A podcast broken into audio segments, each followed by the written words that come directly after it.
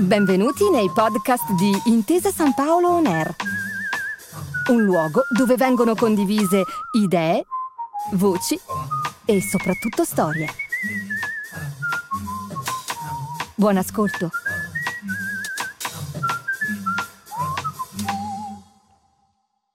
Benvenuto a Gianni Galli dell'ufficio stampa di The Rumors. Ciao, grazie Gianni. Per avermi invitato, grazie a voi. Grazie a te per essere qui. Partiamo subito dal ruolo dell'ufficio stampa. Qual è il significato che ha per te questa professione? Guarda, il significato è che forse adesso, mai come adesso, serve qualcuno che possa comunicare fra chi produce un servizio, ma anche un prodotto che potrebbe essere veramente una marmellata, e il consumatore finale. Ci serve qualcuno che appunto comunichi, che crei un legame fra i due. Questo è quello che fa l'ufficio stampa attraverso i media, attraverso servizi fotografici, attraverso programmi TV. Questo è il ruolo, diciamo, dell'ufficio stampa: comunicare, creare questo anello fra chi produce, ma appunto produce deve essere anche un servizio, e l'utente finale. Certo, e in questo senso quali sono le principali mansioni del tuo ruolo? Ma quello è, innanzitutto è individuare quali sono i pregi diciamo, di quello che tu vai a comunicare. Io adesso mi occupo di spettacolo, quindi io parlo di attori, di film soprattutto, per cui nel momento che vai a comunicarlo cerchi di capire quali sono i lati positivi di quello che stai promuovendo, e quindi ti basi molto su quelli per dire: guardate, questo è bello perché ha un'ottima regia, ha degli ottimi attori. E poi devi anche però sapere quali sono le pecche, i lati negativi, perché poi, come il primo giornale te lo chiede, tu sei pronto a rispondere dicendo: sì, ok, è vero, è questo, però è un'opera prima magari, oppure altre motivazioni. Quindi conoscere bene quello che tu vai a promuovere, nel bene e nel male. Ci vuoi raccontare come funziona il rapporto tra ufficio stampa e cliente?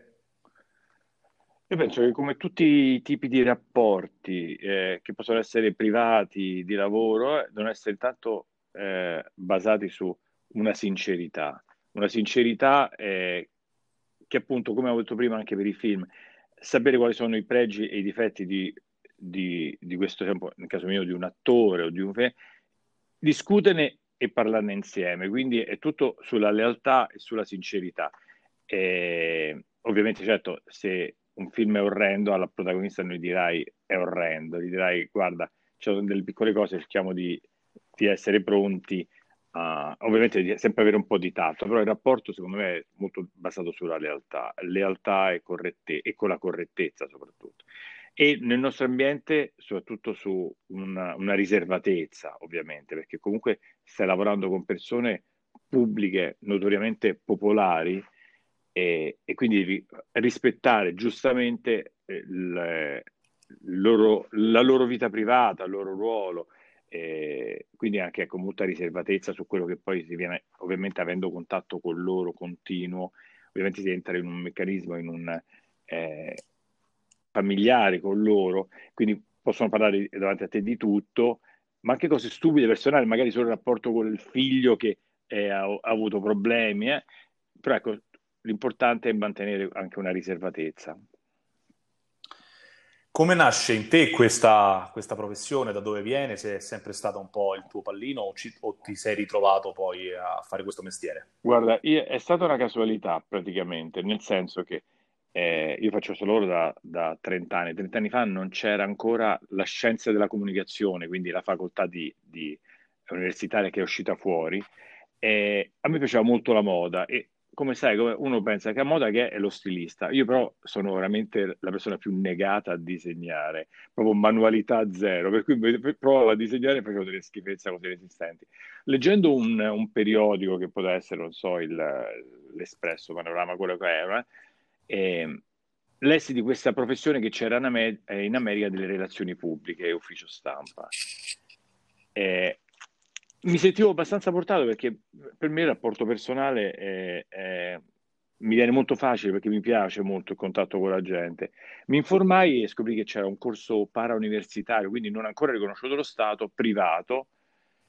Lo feci, andò benissimo, sono 3 anni, uscii con 110, 110, quindi col massimo dei voti.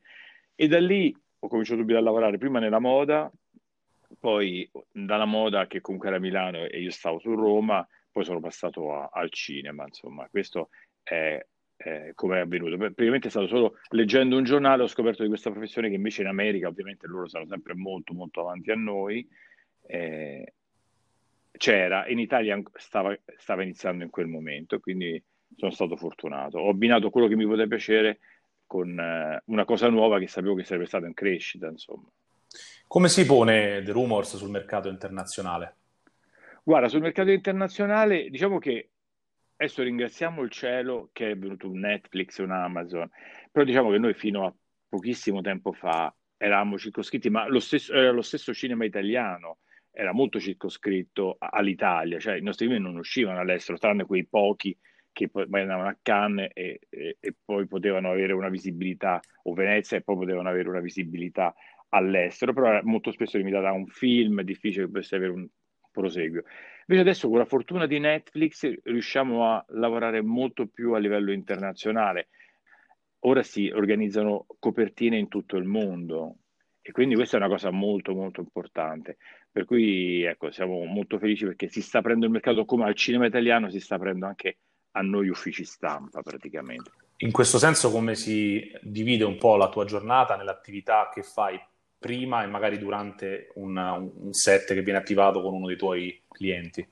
Guarda, noi di solito facciamo così,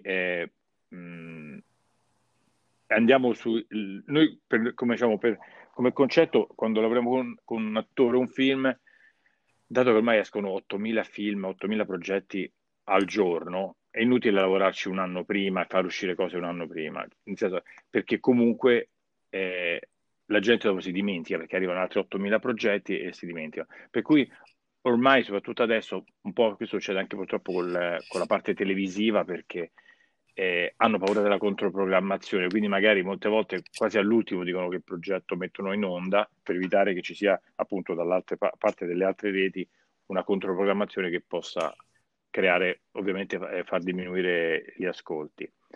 E quindi praticamente c'è uno scadenzario in base alle uscite, ovvio cominci già a lavorare prima, cominci già a pensare quale può essere la progettualità in base al tipo di prodotto, se è un film autoriale, se è un film commerciale, cominci a pensare se ci possono essere delle copertine da fare su quel giornale e quindi poi cominci a lavorarci poi realisticamente quei 4-5 mesi prima, poi cominciarci a lavorare e poi lì appunto è una questione di scadenze, quello che in base alle scadenze che hai, perché sempre per i mensili devi lavorarci appunto al minimo 2-3 mesi prima, per i settimanali un mese prima almeno, per cui devi crearti queste scadenze in base all'uscita del progetto, del film che sarà. Ringraziamo allora Gianni Galli per aver partecipato al nostro podcast. Grazie a voi, è stato un piacere, spero alla prossima, magari con nuovi aggiornamenti e con cinema fiorentissimo, va bene? Assolutamente, vi diamo appuntamento al prossimo podcast e un saluto a tutti. Ciao. Grazie per aver ascoltato il podcast di Intesa San Paolo On Air. Al prossimo episodio.